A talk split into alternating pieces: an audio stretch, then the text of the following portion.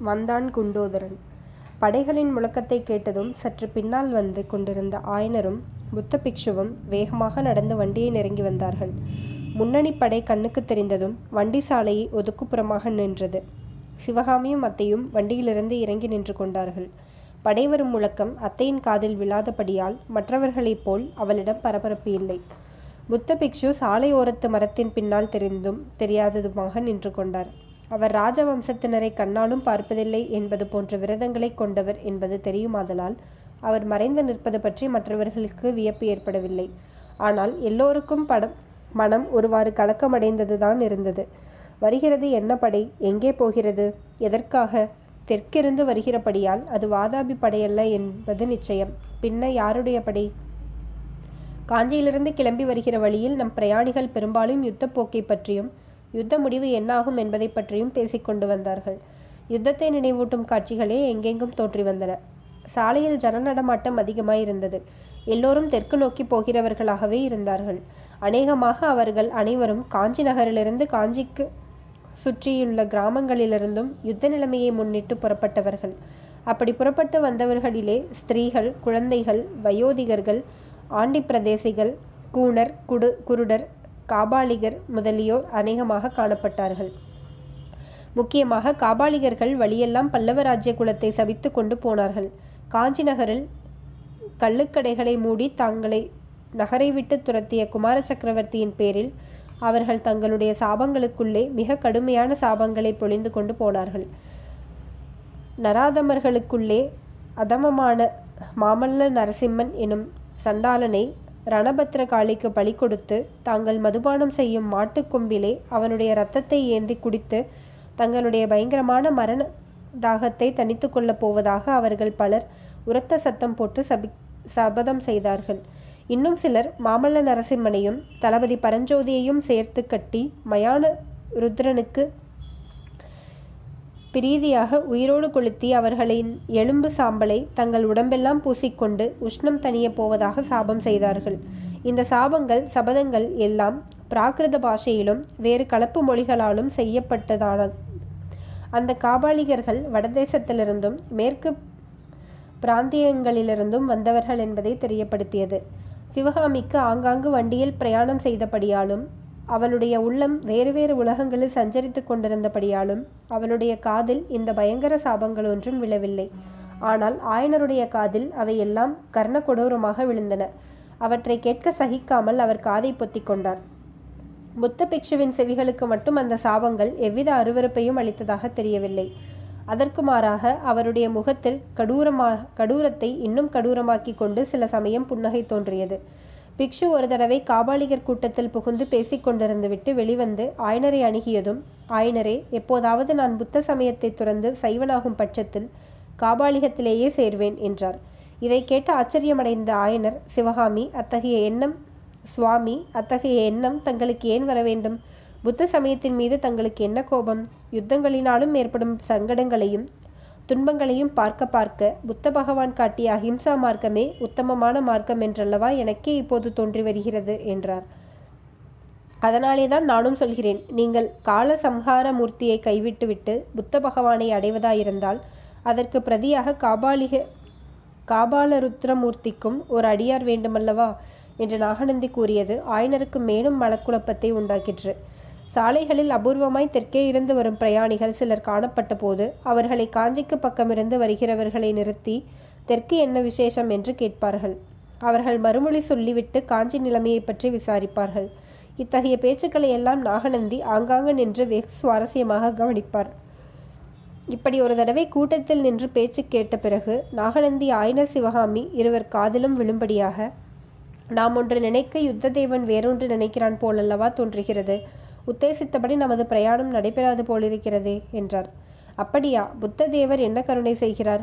அவருடைய திருவுள்ளம் என்ன? என்றார் ஆயனர். அத்தை அத்தையைப் போல் அப்பாவுக்கும் காது மந்தமாகி வருகிறது என்று கூறி சிவகாமி புன்னகை புரிந்தாள். அந்த நகைச்சுவையை அனுபவித்த நாகநந்தி செவிடருடன் பேசுவது போன்ற உரத்த குரலில் ஆயனரே நான் புத்த தேவரை சொல்லவில்லை யுத்த தேவனை சொல்கிறேன் என்றார். அப்படியா யுத்த தேவன் என்ன சொல்கிறார்? நம்மை வழிமறிக்கப் போகிறாரா? அப்படித்தான் என்று சொன்ன நாகநந்தி மறுபடியும் மெல்லிய குரலில் கூறினார். பல்லவ ராஜ்யத்திற்கு எதிர்பாராத ஆபத்துக்கள் எல்லாம் வந்து கொண்டிருக்கின்றன. மேற்கே இருந்த கங்க நாட்டு சைன்யம் படையெடுத்து வந்து எல்லைப்புறத்தில் நிற்கிறதாம். தெற்கே பாண்டிய மன்னர் பெரும் படை திரட்டி கொண்டு வருகிறாராம். பாண்டியர் சைன்யம் கிழக்கு சோழ நாட்டு எல்லைக்கே வந்துவிட்டதாம். வடதிசையிலிருந்து வரும் வாதாபி சைன்யத்தை பற்றி தான் உங்களுக்கு தெரியும். பல்லவ சைன்யம் தப்பி பிழைப்பதற்கு இன்னும் ஒரே திசைதான் பாக்கியிருக்கிறது. எந்த திசையை சொல்லுகிறீர்கள்? என்று ஆயனர் கேட்டார். கிழக்கு திசையைத்தான் சொல்லுகிறேன். கிழக்கே சமுத்திரராஜனிடம் வேண்டுமானால் மகேந்திர பல்லவர் அடைக்கலம் புகலாம். சமுத்திரத்திலே விழுந்து சாகலாம் என்கிறீர்கள் ஆடிகளே. உங்களுடைய இருதயம் இப்படி ஈரப்பசையே இல்லாத பாலைவனமாக எப்போது ஆயிற்று என்று ஆயனர் கோபக்குரலில் கூறினார். ஓ மகாஸ்பதியே ஸ்தபதியே என்னை அவ்வளவு நீச குணமுள்ளவன் என்று ஏன் தாங்கள் கருத வேண்டும்? பல்லவ குலம் கடல் தந்த குழந்தையாயிருந்து தோன்றியதாயிற்றே.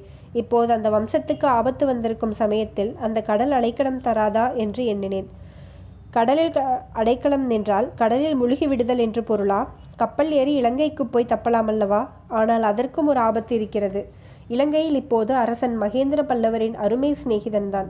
ஆனால் அவனை இலங்கை சிம்மாசனத்திலிருந்து தள்ளிவிட ஒரு பெரும் கழகம் அங்கே நடக்கிறதாம். பாவம். பல்லவர்களுக்கு வந்திருக்கும் கஷ்டகாலம் அவர்களுடைய சிநேகிதர்களை கூட பீடிக்கிறதே என்று கூறிவிட்டு புத்த பிக்ஷு ஒரு கோர சிரிப்பு சிரித்தார். ஆயனர் அப்போது விட்டு கொடுக்காமல் எதற்காக மகேந்திர பல்லவர் இலங்கைக்கு ஓட வேண்டும்?